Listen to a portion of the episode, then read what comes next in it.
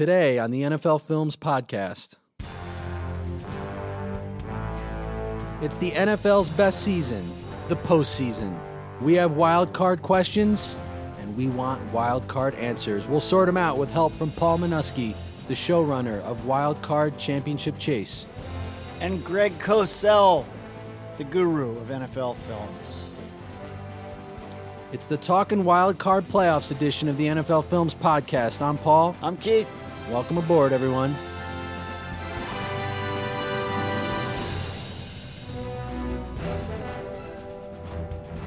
That song, Return to Win, might be the greatest modern era composition by an NFL films composer.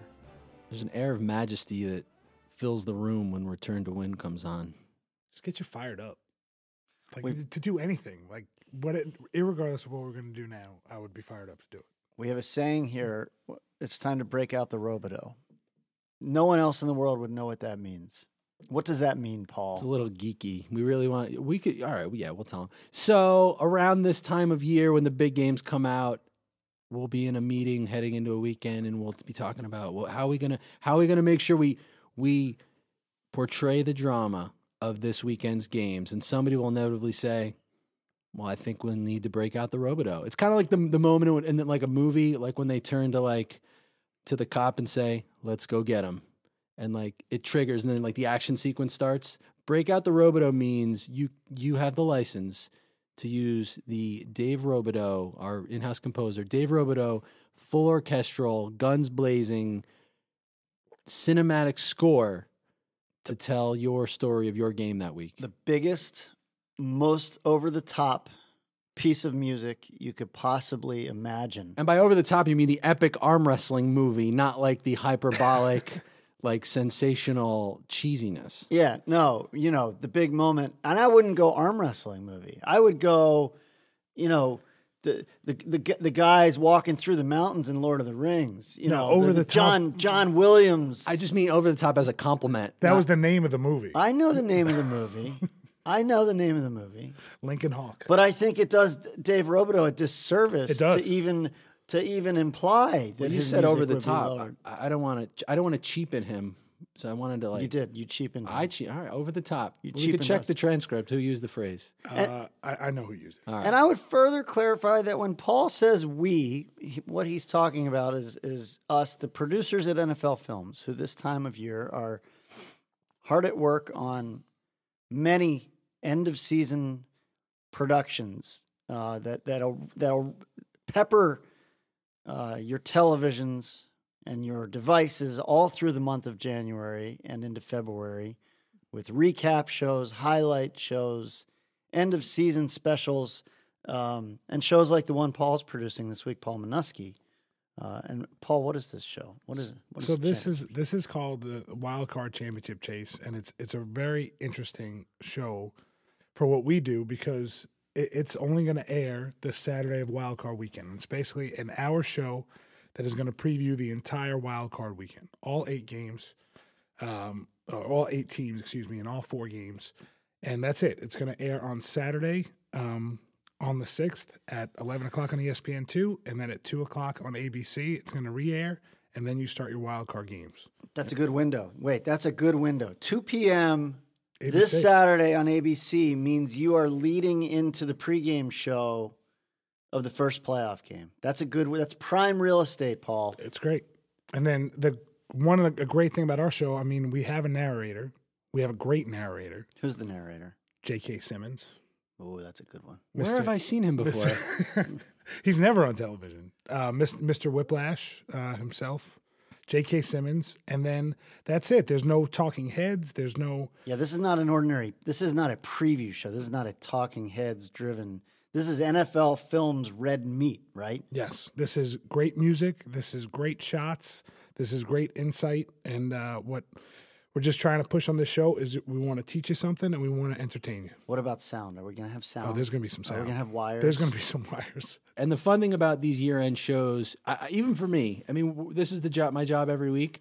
But I feel like we get to this time of year, and there's sort of guys or teams or things I've kind of heard about. I know they're happening, But I, I stop and go, wait, how did that happen? Like, why why are we talking about this guy? Why did this become a story? When did the Jaguars go from being the team I laughed at last year with their two tone helmets to the one that sort of punched everybody in the face, not just in September but all year year long? So that's what these year end shows are about, and that's what today's show is going to be about. And and for the first segment, with Paul's help, we're going to come up with some of those whys right now. What are we thinking about as the fans? We are going to have a production meeting for the next 10 minutes to figure out what we should talk about with the guru.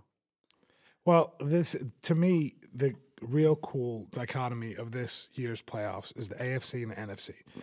The number one and two seeds. So you have in the AFC, you have these number one and two seeds that are waiting. Is Tom Brady, you know, Mr. Super Bowl, and Ben Roethlisberger, who's also won multiple Super Bowls.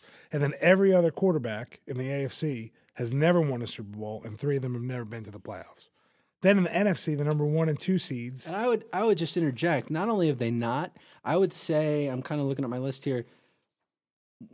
These are guys who probably may have the stigma attached to them, fairly or not. Well, they can't win Super Bowls anyway. Yeah. They're not Brady. They're not Roethlisberger. Yeah. They're not even. Uh, they're not even quote unquote Matt Ryan. These are guys you can't win a Super Bowl with. So you know what's the big It's deal It's not even them? can't win a Super Bowl. It's can't win a game. Like Tyrod Taylor was benched this year. Blake Bortles was called to be benched this year. I mean, Mariota's good, but he's he's been hurt. So those just those three And, guys, and Alex Smith's And Alex presumptive replacement was drafted this year. Alex right, Smith. who they almost pulled a, a Flutie Doug Johnson. With Ladies him. and gentlemen, your AFC playoff quarterbacks. But but but that's an important question because you hear a lot. Um, I can't see this guy hoisting the Lombardi. You hear, you've heard that a lot about Case Keenum over the last yeah, couple of months. I can't. I just can't see Case Keenum winning the Super Bowl. Well, well, why not? that's the flip side. Is the NFC the number one and two seeds are both backups, and then Right. everybody else in the playoffs besides Jared Goff are guys that have either won Super Bowls or lost Super Bowls. So it's it's cool. So this January potentially will go a long way to answering the question: Do you need a Hall of Fame quarterback Oh yeah. to get all the way through January and all the way through the first weekend of February? And there's a couple guys to me that what's interesting thing is people forget maybe because they haven't won the Super Bowl, really the remarkable careers they had. And it sounds a little silly to say, but the Super Bowl is just that missing piece, and then their whole the whole perception of them changes. And as my two examples, really for me, the biggest ones are Matt Ryan, who I already mentioned. You look at his stats, you look at his longevity, look at the amount of games he's played, the touchdowns he's thrown, won a lot, won a lot of games, won a, won a bunch of playoff games too, but hasn't won the Super Bowl. And Andy Reid is my other guy. Yeah, I don't know that Andy Reid people regard as the quality of the coach that he has been over the last almost what 20 years between Philadelphia and Kansas City won a lot of games been in a lot of games and and but for not having that trophy on his shelf people don't maybe understand what he's accomplished A in the Hall NFL. of Fame resume missing one piece. Yeah. Well, that's a big piece. Yes. Um, just to hit on your Matt Ryan. So one of the segments in our show is going to be about these guys that can they are they championship quarterbacks, and it's Cam Newton and it's Alex Smith and it's Matt Ryan. How many times do you guys think Matt Ryan threw for more than two touchdown passes this year in a game? He won the MVP last year. How many times did he throw for more than two touchdown passes in a game? I'm gonna go with zero. Yeah, I think you want us to figure low, so I'm going to say one. year? Zero. He Guy- was not great this year. He right? wins the MVP last year, and then this year he never throws for more than two touchdowns. They were game. missing a little something all year, weren't they? Yeah, and they refused to throw to Julio Julio Jones in the red zone. Julio Jones in the red zone had three red zone targets all year. I'm secretly rooting for a Super Bowl rematch. Oh my God, that'd be uh, One that's the, and, and the dream starts this weekend, and, and it wasn't until about week Boy, I hadn't even entertained that thought. exactly. It wasn't Nobody's until, ever mentioned that. right. It wasn't until about week twelve. That really would have some juice. Well, he That would have some juice. The way I they could lo- get into that game. the way they lost that Super Bowl last year, they were immediately consigned to the dustbin of Super Bowl also rans who were going to fall apart. Right? They, they can't recover Well, from the this. pre- yeah, nobody nobody could possibly recover from that then they, then they have a slow, arguably kind of a slow September, and it and it becomes clear pretty quickly that the division is going to be really difficult. So I almost feel like it was never discussed. And then they played that game against the Saints late in the season. They wore the great red on red It was the. Thursday night game. Yeah, and they won that game. And I, I, for some reason, it popped in my head like, wait a minute, what if this is the, the collision that we didn't see coming and it happens and it'd, be, and it'd be pretty good based on the and we've saw some of those redemption stories in sp- other sports the last couple of years between Alabama, Clemson, Yeah. uh, Warriors, Cavs. If the Falcons can come back and try and slay the dragon that will otherwise haunt them for the rest of their lives, be a pretty big game for us. I mean, if they had the lead in the fourth quarter of a rematch Super Bowl, uh, that would be the longest quarter ever if you were a supporter of the Falcons or Falcons Oh my players. God. Like, how many times did you look at the clock? All right, so we've got some good. So quarterbacks, obviously, um, Alex Smith and Andy Reid in Kansas City, of great interest this weekend. Um, the Falcons. Um, I, I would like to know. I would like to ask the question: Who, what player could kind of make his legend this month, like the a la Larry Fitzgerald in 08 or Von Miller two years ago? Just dominate because it's a little bit wide open. Aside from Brady, Roethlisberger, and some big and Brees and a couple big quarterbacks in the NFC, there's not the titanic teams looming over the field. There could be a player who runs roughshod and just carries his team to the Super Bowl here. do you have a it's- prohi- prohibitive sort of favorite? You, you- I do. Who who is it? Aaron Donald. Wow. That's good. I just love the fact that you posed that question because our main title song for Wild Card Championship Chase is a song called Legend by a band called The Score. So that whole theme of who's it to us, it's wide open this week. And there are going to be guys that really take the reins. I always think about Steve Smith in 2003 when he Oh, just that was of he destroyed just the destroyed NFL the destroyed the playoffs, or Larry and Fitzgerald carried that team to the Super Bowl. and carried him to the Super Bowl. So, and it could be offense or defense. I really like Aaron Donald. To me, a guy like Luke Kuechly is a guy that could sort of pick up the Panthers and take them, despite any of their shortcomings on offense, take them to the Super Bowl. Uh, I think it's interesting that we both think about defensive players, though, too. But we have a couple of genuinely dominant defenses here that aren't getting a lot of hype. The Jacksonville defense, by all appearances, is a legitimately dominant defense. That's my cres- question for Greg. For Greg, why? Why the Jaguars? Who- who- right. Well, yeah. We mentioned Calais Campbell. They have a lot of well, first they've rounders. got uh, Jalen Ramsey is, is is on its way to, to possibly being the best corner in football for the next decade. and they signed AJ Bouye around uh, from the Texans, The other and corner he's amazing corner. six picks, right? Yep. I got a few quick hitters. Best team in the trenches, both sides of the ball, because I think none of us Like we got a chance to bring in the guy who watches more tape than anyone in America. Let's find out. Let's ask. Let's ask the questions that that are not going to get answered anywhere else. You can hear about quarterbacks anywhere. Best teams in the trenches. Yeah. One injury that could catch up to a team that we're not talking about. This is the time to get some answers. I think our production meeting is over. Let's bring in the man. Let's bring in the guru. Here he comes.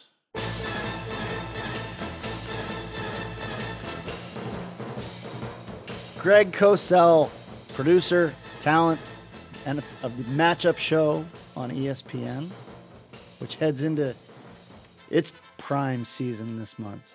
You uh, hard at it this week, Greg. I imagine you've been watching a little bit of tape. You know, Kaz, I really like these playoff weeks because you can really find focus. Um, and that's what makes the playoffs so much fun is because you have now we have eight teams, obviously, and you can really look hard at eight teams. And it's uh, whereas during the regular season, I try to watch as many games as I possibly can. Now I'm still watching some games from week 17, obviously, because a number of them mattered, but you're really looking more at what you've done all season and find focusing on particular things because you have a really good feel for what teams' tactics and schemes are. What are you most excited to see this weekend, the first weekend of the playoffs? What has got you really, really fired up? um, Well, there's got to be like Yeah. you got four games. You know, Yeah. there's got to be one that you're kind of really I- I- intrigued by. Greg's a fan too, Yeah. folks. He's not Yeah, just I mean, a, a as tape a fan, crunching machine. if you could wa- if you could only watch one of these four games, I am really intrigued by Atlanta and the Rams. Just because I know Atlanta has been ideally a disappointment for some, coming off being in, in the Super Bowl a year ago. Uh, but the thing about Atlanta is they have a lot of talented players.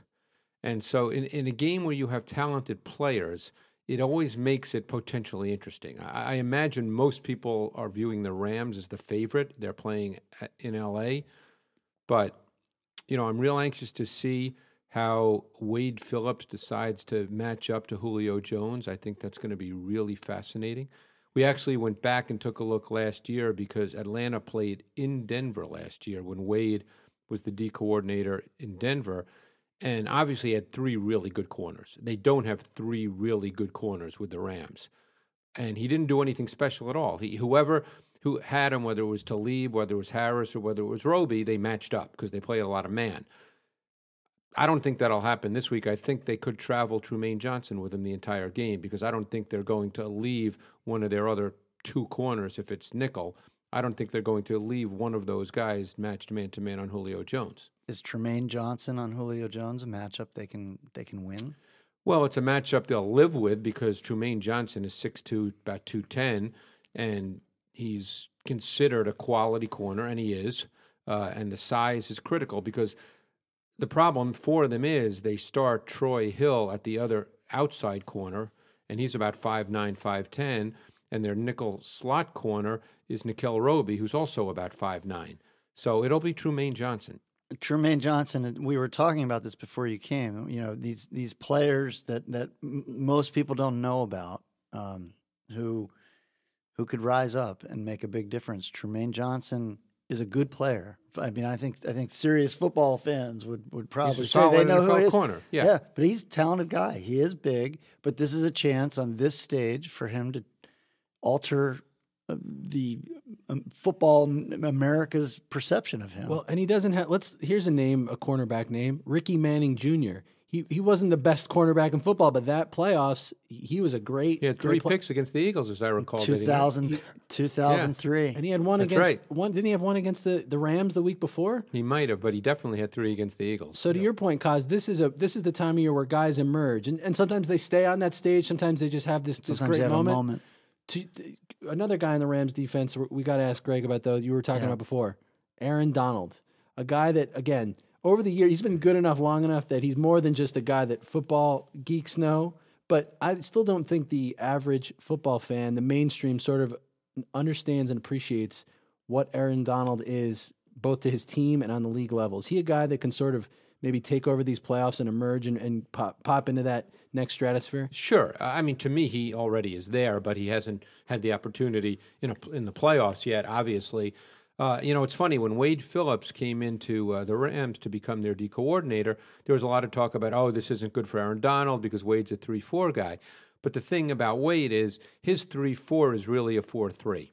It's just that he has three guys with their hand on the ground and four guys standing up, but it's a 4 3 in terms of gap concepts. So when they're in their base defense, Aaron Donald is really a, a weak side defensive tackle, three technique defensive tackle who plays in the gap, just like he would in a 4 3. So it's the same thing. And therefore, he's, he's able to do what he, he's done in his first couple of years because the defense is, is very similar. Just wanted to ask you a question. I know you do a lot of stuff with the draft and draft prep and Right. college guys. So in this wild card chase show that is going to air on Saturday, one of our segments is about rookie running backs this year. Yeah.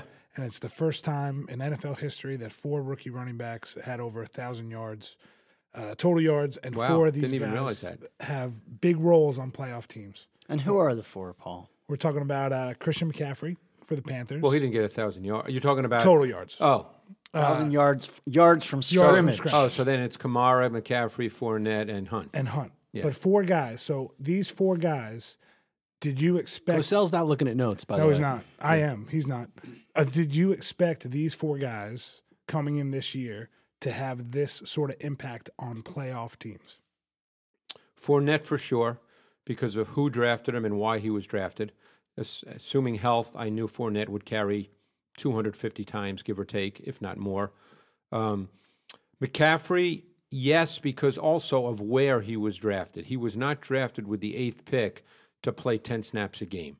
So I didn't expect him to gain 1,000 yards rushing, but McCaffrey, I remember being on, on the uh, floor of the uh, dome in Indianapolis at the combine and watching him run routes, and he ran routes just so beautifully with such precision. And I thought, this guy will, will play a lot. and I didn't know how many catches or yards, but I knew he'd be a significant part of the passing game, and that's where he gained most of his yards in the passing game.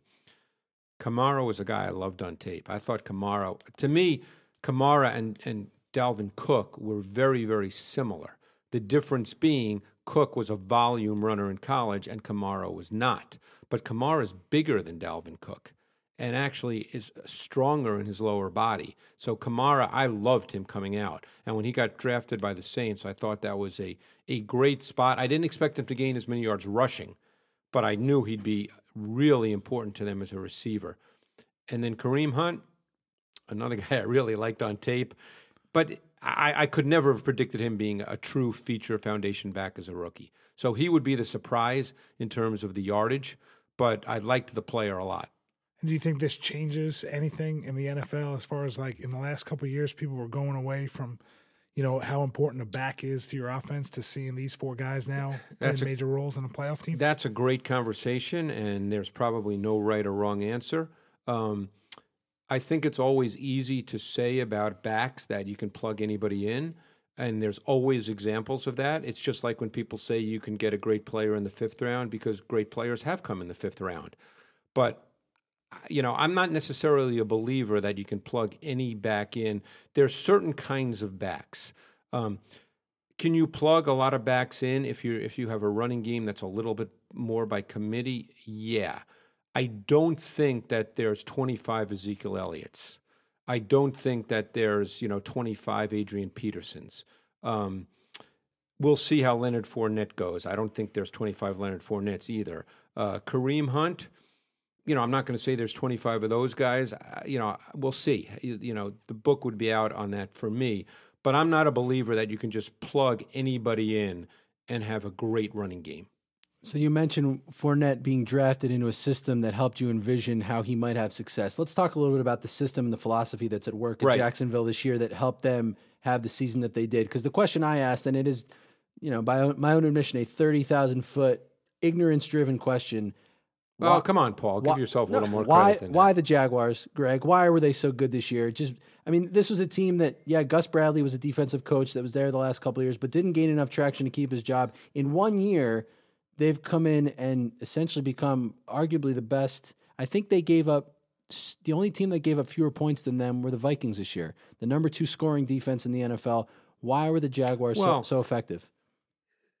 you know, it's a tried and true profile to make the playoffs. Whether you can go deep in the playoffs with that is is questionable, but there's no question that that profile of run the ball, play really good defense, ideally not have your quarterback turn it over. I mean, Bortles for many the narrative's been already written, so no matter what you say, it, people are going to say he stinks. But he didn't turn it over a lot this year for the most part. Uh, I think he had two games where he threw two or three picks in each of those games, but I think overall he only threw 12 or 13. So it's it's again it's cliched but true. Run the ball, play good defense, don't have your quarterback lose games. You can make the playoffs, particularly in division that was a relatively weak division this year. So that's a tried and true profile. Well, two questions to spin off of that. One, we'll get to in a second with quarterbacks.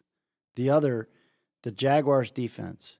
Is it good enough to make one of those defense driven runs all the way to the Super Bowl the way the Broncos did two years ago with an aging, aging, and mostly ineffective Peyton Manning? On paper, yes, because they're really good at all three levels of their defense. So yes, uh, whether it happens will remains to be seen. But they can rush the quarterback. Their linebackers into particularly. Let's talk nickel because teams play in their nickel package an awful lot. Meaning an extra defensive back. Meaning five defensive backs, and they're a nickel team. They don't play dime with six. So they have Myles Jack and Telvin Smith, two great, great athletes with sideline to sideline speed and range. So in today's NFL, those kinds of linebackers are important. They have two corners in Jalen Ramsey and AJ Bouye who can play man to man and, and are good at it. it and, and again, they're not a, a 90% man to man defense. No one is, but they play man. And a lot of zone concepts end up being man outside the numbers anyway. So they can line up and they can play man coverage. And in Ramsey, they have a corner if they feel it's necessary, depending on the nature of the opponent. they can make him a matchup corner and he can line up and travel with any number one if they feel they need to do that. Is, is Ramsey the kind of player who has a chance to be, Great. you know, one of these yes. eight years in a row All Pro Yes. Patrick Peterson types? Yes, he d- he is. He's he's that kind of guy. And their safeties are probably not big names. Tashaun Gipson and Barry Church. People will know Church because he spent time in Dallas. But Tashaun Gipson came from Cleveland and was a really good free safety in Cleveland. But his role has expanded dramatically in Jacksonville. He now plays much more in the box. He matches up to tight ends man to man. So they have a really good secondary. And they have a, a pass rusher uh, who a lot of people probably don't know about, named Ngakoue, Yannick Ngakoue, who came from the University of Maryland, who's Monusky's pumping his He's fist. I was silently pumping my fist. I was going to say he came from the University of Maryland. yeah, Hashtag who's- Terp Power is Why, it? He's a why, Terp. Why Terp. didn't you mention him in our production meeting, Minuski? Hashtag he's a chirp. God, he's he's so far in the weeds he can't even. You know, and he, he's a really good pass rusher. And uh, they bring Calais Campbell inside when they go to their, their pass nickel. And he he's still a really good pass rusher inside. And now they have Marcell Dareus, who's a really good player. So, no, all three levels of their defense can be potentially dominant, particularly in their nickel. So Keith, I ask a simple question. It's really a simple answer. They have really good players uh, uh, on the Jaguars. I thought you were going to ask Darius or Darius. Well, they, it, Oh. it's funny because they that you say that is they don't blitz a lot. Because they don't have to. No, they're not a high percentage blitz team, but when they do blitz, they're really good at it. I think they only blitz something like 16% of quarterback dropbacks, What's average? Like what's normal? Like what's normal? uh, probably 28, 29 in the NFL. It's almost du- Yeah. closer to double. But I believe 30% of their sacks come off blitz. So they only blitz 16% of quarterback dropbacks, but about 30% of their sacks come from blitz. And you mentioned the Broncos team from two years ago, Malik Jackson, who's on that Oh, and he, line. yeah, I've, is also on the Jaguars. yeah, I almost so forgot about him, and he's a very good player he's too. good player. All right. So the other end of the spectrum with that team, which was our, you already mentioned, is Blake Bortles, who is one of many quarterbacks in this postseason who have never proven themselves or come close to proving Right. themselves on a stage like this. We only have one quarterback playing this weekend who has won a Super Bowl, Drew Brees, and only one other who's been to a Super Bowl. Two. No, two. Ryan and Newton. And Oh, right. I forgot about it. All right. So we have the NFC South quarterbacks, essentially. Right. And then we have five other guys Right. who, well, Alex Smith has been to a championship game Right. and very close to the Super Bowl with the You 49ers. L- Let's talk about Alex Smith for a moment. Let's do. Paul and I had this conversation a couple of days ago, and it was kind of a fascinating conversation. Open my eyes. Yeah, Alex Smith, since 2011, when he really became a full time starter, okay, that was in San Francisco, has won 69% of his starts. That's pretty good, don't you think? But I thought you're a guy who Well, well, doesn't no. put a lot of stock in wins. it's, we're, we're- we're just starting the conversation. Ah. guys. Build a case. He's building a case. Building did- a did you interrupt the professor in, in the first two minutes of the class? That's, I kind of I did mean, that. I did you that a probably did that. I did that a lot. You probably did That's why you ended up here. we're just starting the conversation. Go, proceed. So here's a guy that's won 69% of his starts. Now, we constantly hear how important the quarterback is. It's a quarterback league, right? So we hear automatically when certain guys win, they're automatically their winners. That's what we hear. No one has really ever said that about Alex Smith. Would you say that's fair? No one really thinks about him like that. No, they wanted him to not even start the first game of the season this year. Correct. He's a So- game manager at right, best, right. right? Now, a lot of people forget about a playoff game he had a number of years ago. I forget what year, but they lost 45 44 to the Indianapolis Colts in Indianapolis when he threw for close to 400 yards, four incredible. touchdowns, They and blew no a huge turnovers. lead, right? Uh, the defense. Yeah, yeah, they blew yeah. a huge lead to Andrew Luck yeah. very early in Andrew Luck's career. Yeah. And again, I'm not sitting here telling you Alex Smith is Tom Brady. That's not the point.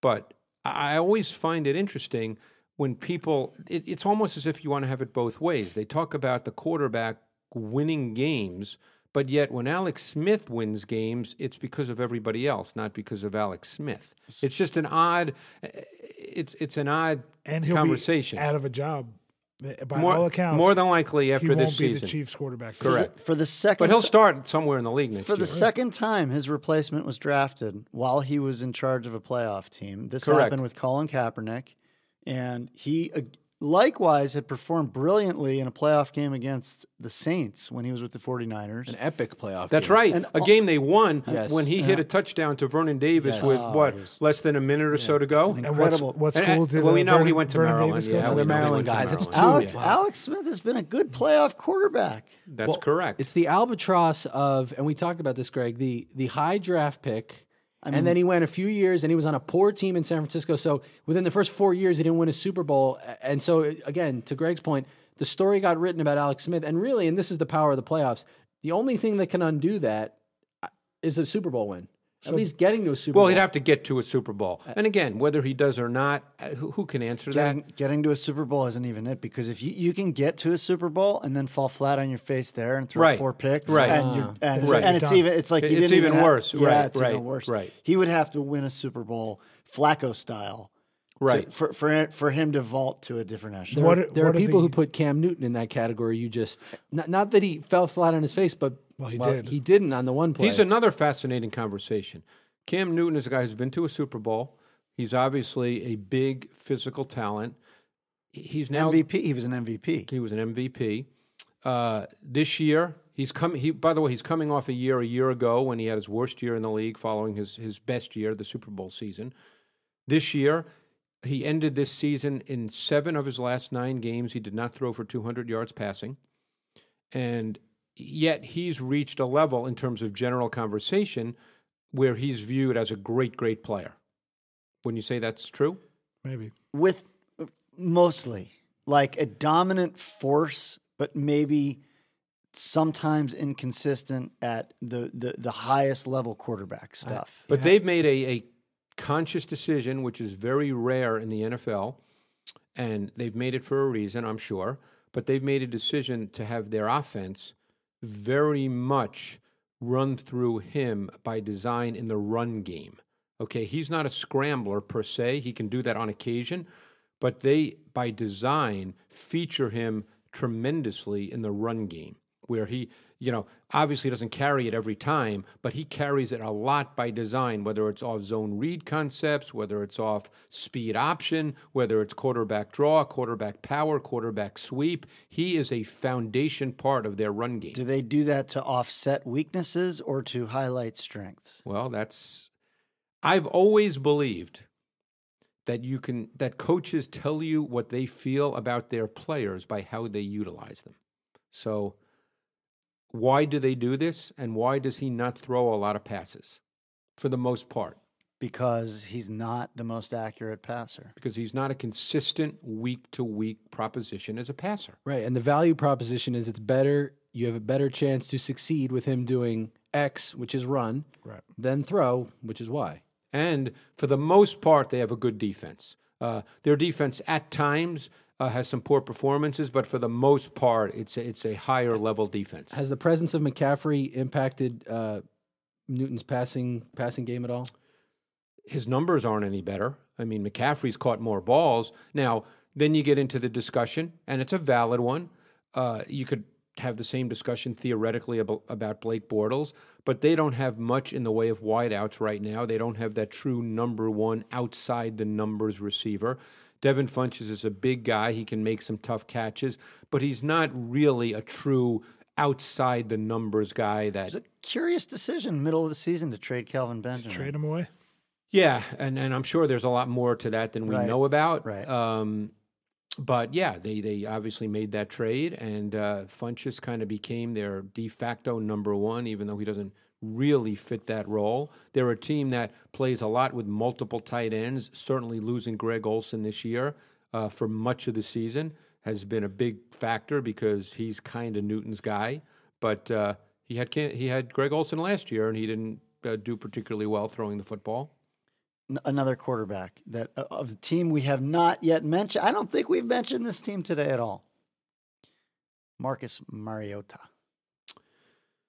That that's a fascinating conversation because they're a team with Mike Mularkey that plays a certain way, a way that, for the most part, would not be viewed as the most popular way to play in the league. They line up a lot with two and even three tight ends. They run the football.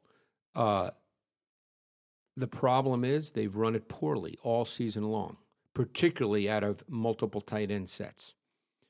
Uh, I would argue, based on film study, you let's put it this way: you could easily make the argument, based on film study, that they're playing to their weaknesses because their O line, other than Taylor Lewan, is not an athletic offensive line.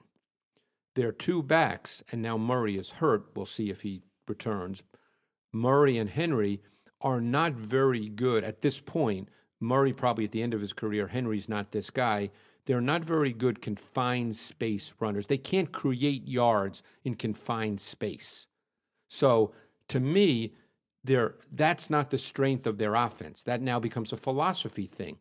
To me, the strength arguably would be a quarterback who was a consensus top pick. Everybody would have taken Mariota there. They didn't reach for Mariota, who, who's a clearly more comfortable in the spread, clearly more comfortable with multiple wide receivers on the field, which I think is the strength of their offense.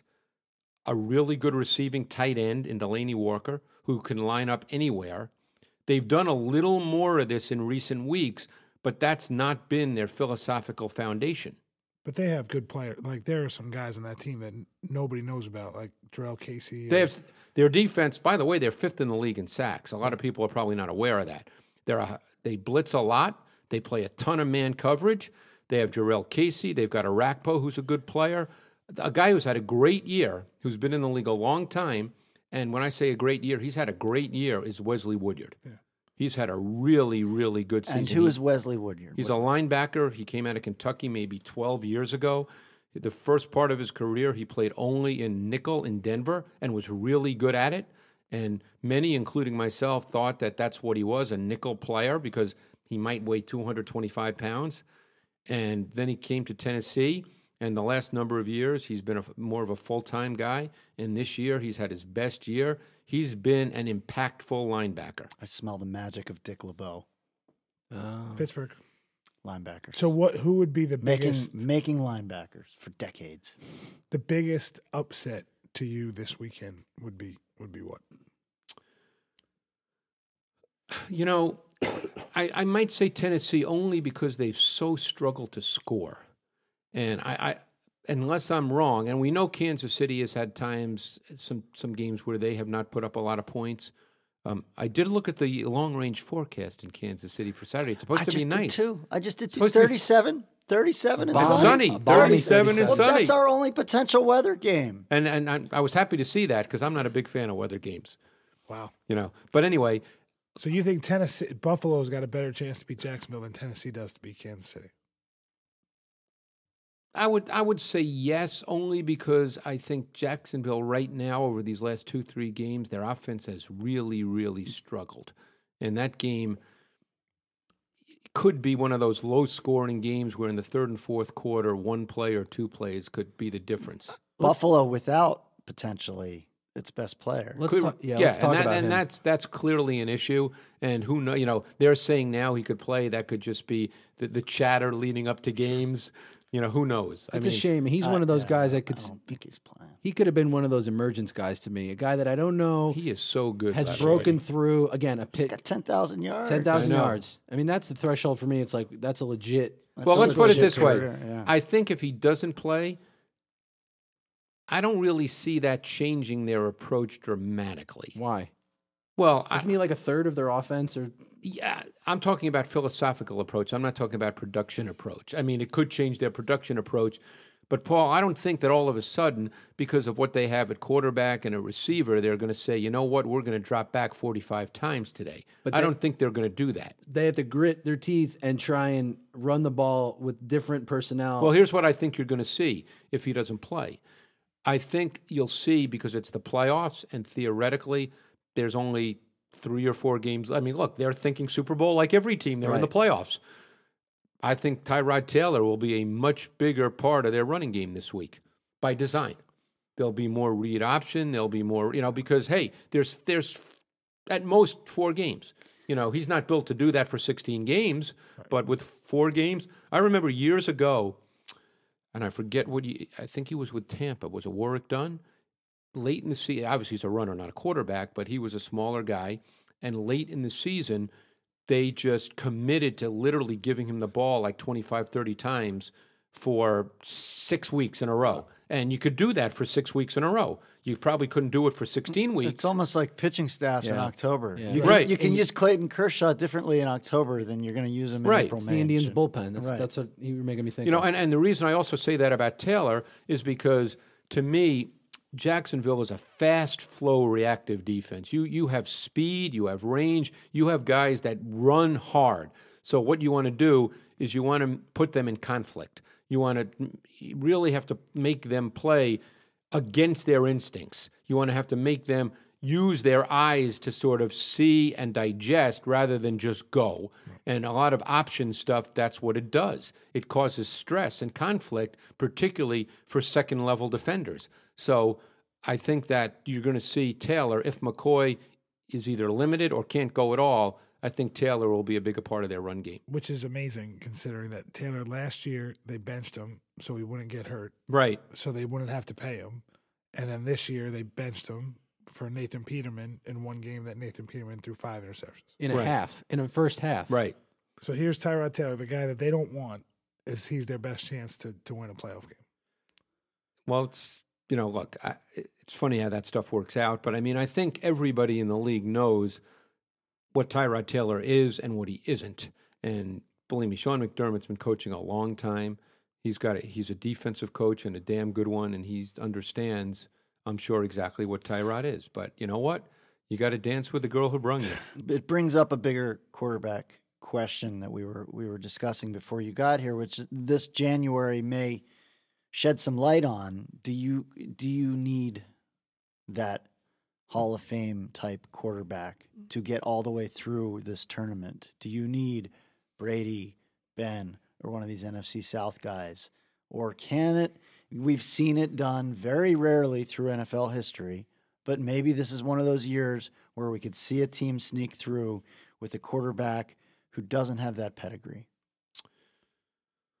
Well, I think most people would probably feel at this point, Kaz, that the AFC will go through New England or Pittsburgh. I would think, mo- I mean, which doesn't mean it will, There would be it would be a, a shock But if I one- think one that of those teams was not was in the Super not the- Absolutely. right? So, therefore, if we're if we're taking that as somewhat of a given, then it won't be true on the AFC side because you have two Hall of Fame quarterbacks. On the NFC side, with Carson Wentz getting hurt, the whole Philly thing is is very much up in the air right now. So, is it possible that you know? I, I guess if you look at the AFC playoff teams, you've got Drew Brees, who'll be a Hall of Famer. NFC. NFC, excuse me. You have Matt Ryan, who, by the way, in his first 10 years, just has more passing yards than any quarterback in the history of the game in their first 10 Just years. broke Peyton Manning. Just record. broke Peyton Manning. And, and Matt Ryan obviously lost the Super Bowl last year, but I don't think Matt Ryan is thought of that way. Would you agree? He's on a trajectory, but but he has not thought of that way. I right would agree. right and and again that's where you get into the super bowl and and i'm not saying that that doesn't matter but i think matt ryan's been a pretty darn good player in his It's career amazing because if he had won that game last year, he would be thought of very differently than he is right now. I Changes think. everything. no He's question got everything else. no question but i mean I, I guess if matt ryan were to get there or drew brees were to get there we probably would say that hey really pretty darn good quarterbacks got there the issue is you know the other guys well cam has been there i don't know if that team is good enough but you know, you hit it right on the head with someone like Cam. Is there's a wild card factor with someone like Cam? I mean, there's he's he's a dangerous, if not consistent, he's dangerous. Well, yeah, we've talked about this over the years. You and I have that. Yeah. All right, Cam, when you put on the tape, doesn't excite No. you as a pa- downfield passing quarterback the way the way a classic pocket quarterback passer does. He just doesn't. he not misses as too many throws. He's not as crisp in the downfield passing game. However, he can be a completely dominant force on a in, a, uh, in, in a any football in any given game, any or he can be in an odd way almost a non-factor. See, I would argue that that that in a way frustrates someone like you who studies the tape Very and is much try- so. you're trying to to to, Right. to draw conclusions for from things you are from the evidence you're seeing, and someone like Cam comes in and he's basically a, a tornado. He can bust everything that everyone thought would Right. to be true because he can just be so physically dominant, Which is why he wins a game. which is why in, in different ways i'm going to be very anxious to see a lot of the college quarterbacks coming out this year you know i'm sure a lot of people saw the uh, baker mayfield play and have seen him all year and you know another guy that where does he fit into this kind of equation because he's not going to be for want of a better term right now traditional or conventional Right. um, the way we've often thought of the quarterback position Right. you know, I think we've discussed that maybe 10, 15 years ago, Baker Mayfield might be a sixth round afterthought because no one would view that kind of quarterback as having value in the NFL. But that's clearly not going to be the case this year. He's likely to be a first round pick and could be a top 15 pick or a top 10 pick. But so Cam, in an odd way, they're totally different players, obviously. But in an odd way, Cam is very much the same because he's hard to evaluate in a sort of traditional, conventional way because he just misses too many throws from the pocket. Well, you, you talk to enough coaches, Greg. I mean, isn't it fair to say that there are some coaches who would, would rather have a more consistent Yes. quarterback who maybe is even a little bit less talented or, or dynamic because he knows what he can depend. A coach wants to know what he's going to get when a guy's out there on the field. He doesn't want to be surprised. For the most part, for the most part, yes. I mean, I think coaches work the, the amount of time they do because they want execution to occur, not because they want randomness. But on the other hand, I've also talked to a bunch of people, both coaches and front office people, who love guys. I mean, I, I talked to people about Pat Mahomes. A little different because Mahomes is a ridiculously good thrower of the football, but he's also a random second reaction improvisational player, and a lot of them love that about him. They say you have to be able to do that now in the game. Now, Which Aaron Rodgers is.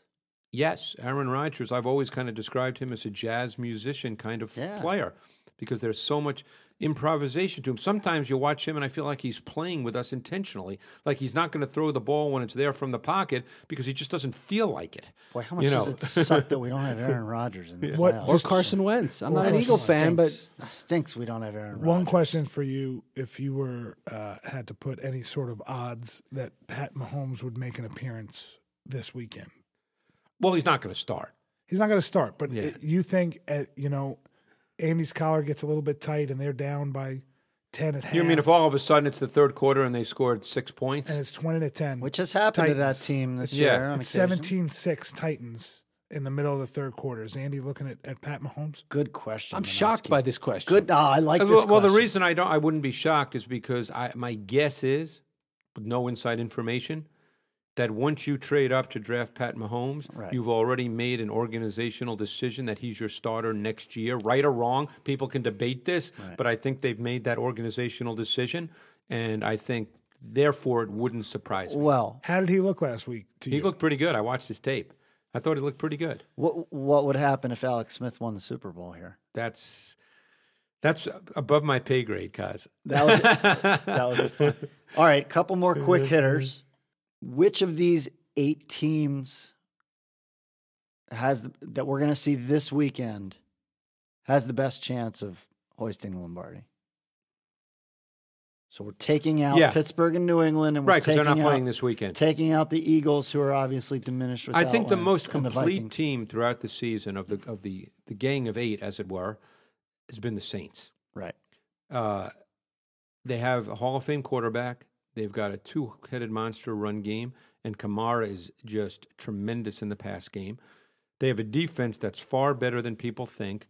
Their their third down defense has been really really good, and most people view that as the money down. Uh, I think they're second or third in the league in third down sacks. They have a number of defensive players no one knows about. I mean, I, people know about Cameron Jordan. He's a really good player. Uh, Lattimore has become a guy they use as a matchup shutdown corner. Right. Had a great matchup two weeks ago with Julio. Um, Julio had big numbers, but they weren't all against Lattimore because of scheme. But he had a really good matchup. They u- they've used Lattimore in that way, and he's done a pretty darn good job. Hard to do as a rookie corner. Yeah. Uh, so I would argue that they're the most complete team Uh, so they're the team from this the gang of eight that I would look at as as having the best shot. Other quick hitters. Is there one unit in the trenches that could one of like we don't look at the trenches. We don't look at Right. offensive lines and defensive lines, but you know, you can have a team like the Giants with their front four that beat the Patriots. Is there a unit in the trenches that could bull its way into the Super Bowl? Well, we obviously talked about Jacksonville, but let's say the Rams because I don't think that the Falcons' O line is is really good by any means. I think it's probably average at best by NFL standards. And while I really like their skill position players in Atlanta, I think that their O line could have a very difficult time in this game, and that could shut down their offense to some degree. They've been very inconsistent running the ball this year, and you know, th- with that group, we know about Donald, but they've got Quinn, who is ridiculous, and Brockers, who, you know, I remember interviewing Michael Brockers a few years ago at, at, at a draft, one of the few drafts I, I attended, and he is a huge, huge man. Yeah. And so he's really good too. And, you know, Ogletree is a stud. So, I mean, I think that's that's one unit matchup in the trenches that, that will be interesting to see this week. And they, they just placed uh, their starting guard on injured reserve just today, Levitre. Levitre. So they'll have a. So it'll be Ben Garland, the guy. Uh, uh, he's a military guy. I forget which school, Air Force, I believe. That was the coolest stat that I saw this week. Well, the second coolest, but the second coolest stat I saw this week was that Wade Phillips has had eight jobs, and in every job he's been to, they made the playoffs in his first season. I saw that too. That's pretty. That that's was pretty. unbelievable. Now, bonus points if you can name all eight. I We won't even. We won't even try. that was uh, the, the second coolest. Stat. Is there? Are there any other injuries that we're not talking about and aren't maybe aren't even aware of that could play a major role this weekend and beyond? well, I, I don't know if he's ready this week, and then this. You know, I don't know if it's possible to check. You know, right now, but Kurt Coleman has not played the last couple of weeks for Carolina, Panthers. Panthers safety. and he's a really savvy, smart, aware player. And when he doesn't play, the drop off is pretty significant. Now, see, that's what I'm talking about. So I don't know if he's that's re- the kind of injury I'm talking So about, I don't know Paulie. Kurt Coleman. I don't Kurt know Coleman. if he's if he's okay. You know, he might have been kept out this week just as a precaution, or maybe I don't know what the well, extent of his injury is. You've given us but I something to believe keep he's, our eyes he's on. missed the last two games. So you've had a greater body of work to study when, when there's a divisional rematch in the playoffs. The Panthers and Saints have played twice. yeah, this we've year. gone through those two games pretty. yeah, and Drew Brees has has thrown four touchdown passes, Yeah. no interceptions against the They beat him twice. They And beat, Cam played terrible against the Saints, right? yeah, the So Saints put up 30 both times. I Right? believe they did. So what? How is this going to be any different? Well, and you went back through it. You said both Well- these games. What what what are you seeing new for the first time as you as you're going back through those two games? Well, one of the things that's really interesting when you watch the Panthers defense, I don't think any defense in the NFL plays out of their base, meaning their 4 3 with three linebackers, Shaq Thompson, Luke Kuechly, Thomas Davis, versus three wide receivers as much as the Panthers. Because they really feel that Shaq Thompson is almost a hybrid linebacker safety, and they line him up detached, you know, over the slot. I mean, but no team does what the Panthers do in terms of playing with all three linebackers against three wide receivers as much as the Panthers. Well, Kuechly's great dropping into coverage too. Not against great. wide. I, I tell you, the guy who to me is is ridiculously impressive is Thomas Davis. Guy's had three ACLs. He's in his early 30s, probably getting closer to his mid 30s. I, you know, Right. and he is still a really, really good player. Hmm. So, but yeah, that's that's the kind of tactical stuff that we look for for the matchup show. You know, whether we make that a film piece, I don't know yet.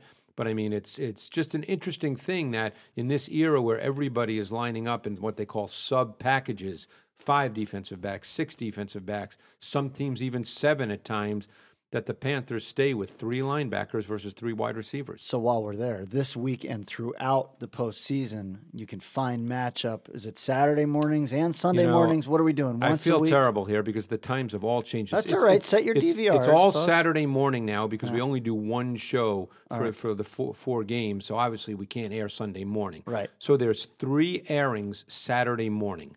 All right. And I just don't remember all the time because it just changed for this That's week. That's all right, folks. Set Yeah. your DVRs when you wake up Saturday mornings. It'll be it'll be there Just for you. Just look you. for you know NFL matchup and you can find it, and, then that- you can set it. and that's Greg. That's Sal Pal, and that is Lewis, Louis Riddick. Riddick. All right, Yeah. bringing it to you. Follow Greg on Twitter at Greg Cosell and tune in next week to the NFL Films podcast when we'll have Greg here.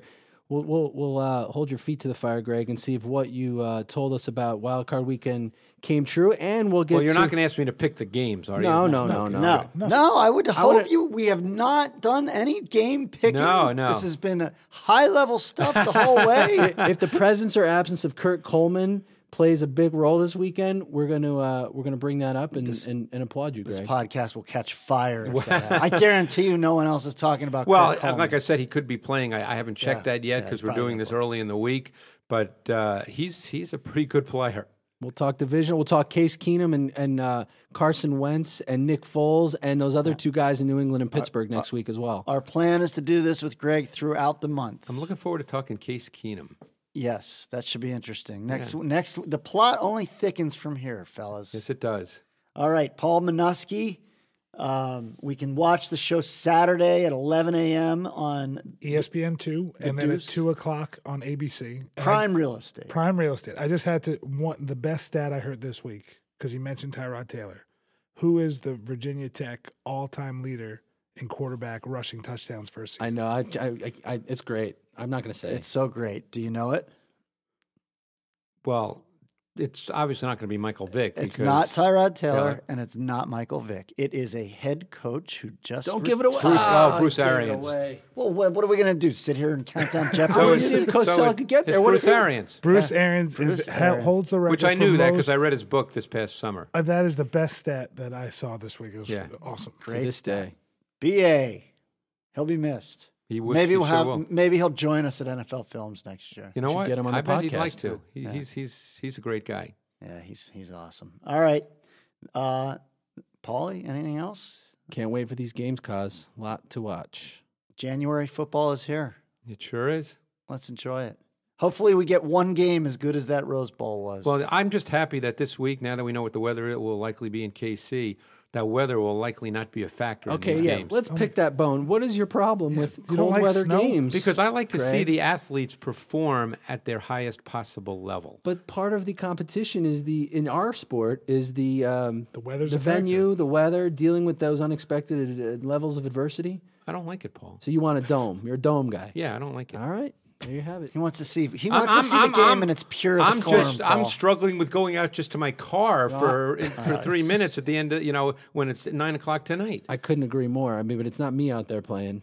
Well, so Greg wants a clinical environment. I went on the Dave Dameshek podcast last week and, and almost basically got in an argument with Maurice Jones Drew about the ice ball, and he was making the same argument. Football should not be played in those elements. And I said, yes, it should. And then went on to promise that I would play against him in Minnesota on February 3rd, the Saturday before the Super Bowl, which I now would like to publicly um, renounce. Reneg. renounce. I'm not, not, not doing it. not playing any football, and it, it's ridiculous out here right would now on the East that. Coast. I'd love. I'd love to do that. Yeah, I think today it's. By the way, I think it's minus sixteen in Minneapolis today. Yeah, I know. I've been checking every day. It's hard. Oh, have you? It's hard. You're even sicker than I am. Yeah, then. it's disgusting. Do you think there were any uh, Pittsburgh references between Kaz and Dave Dameshek on the Dame? There were one. There were one or two. Yeah.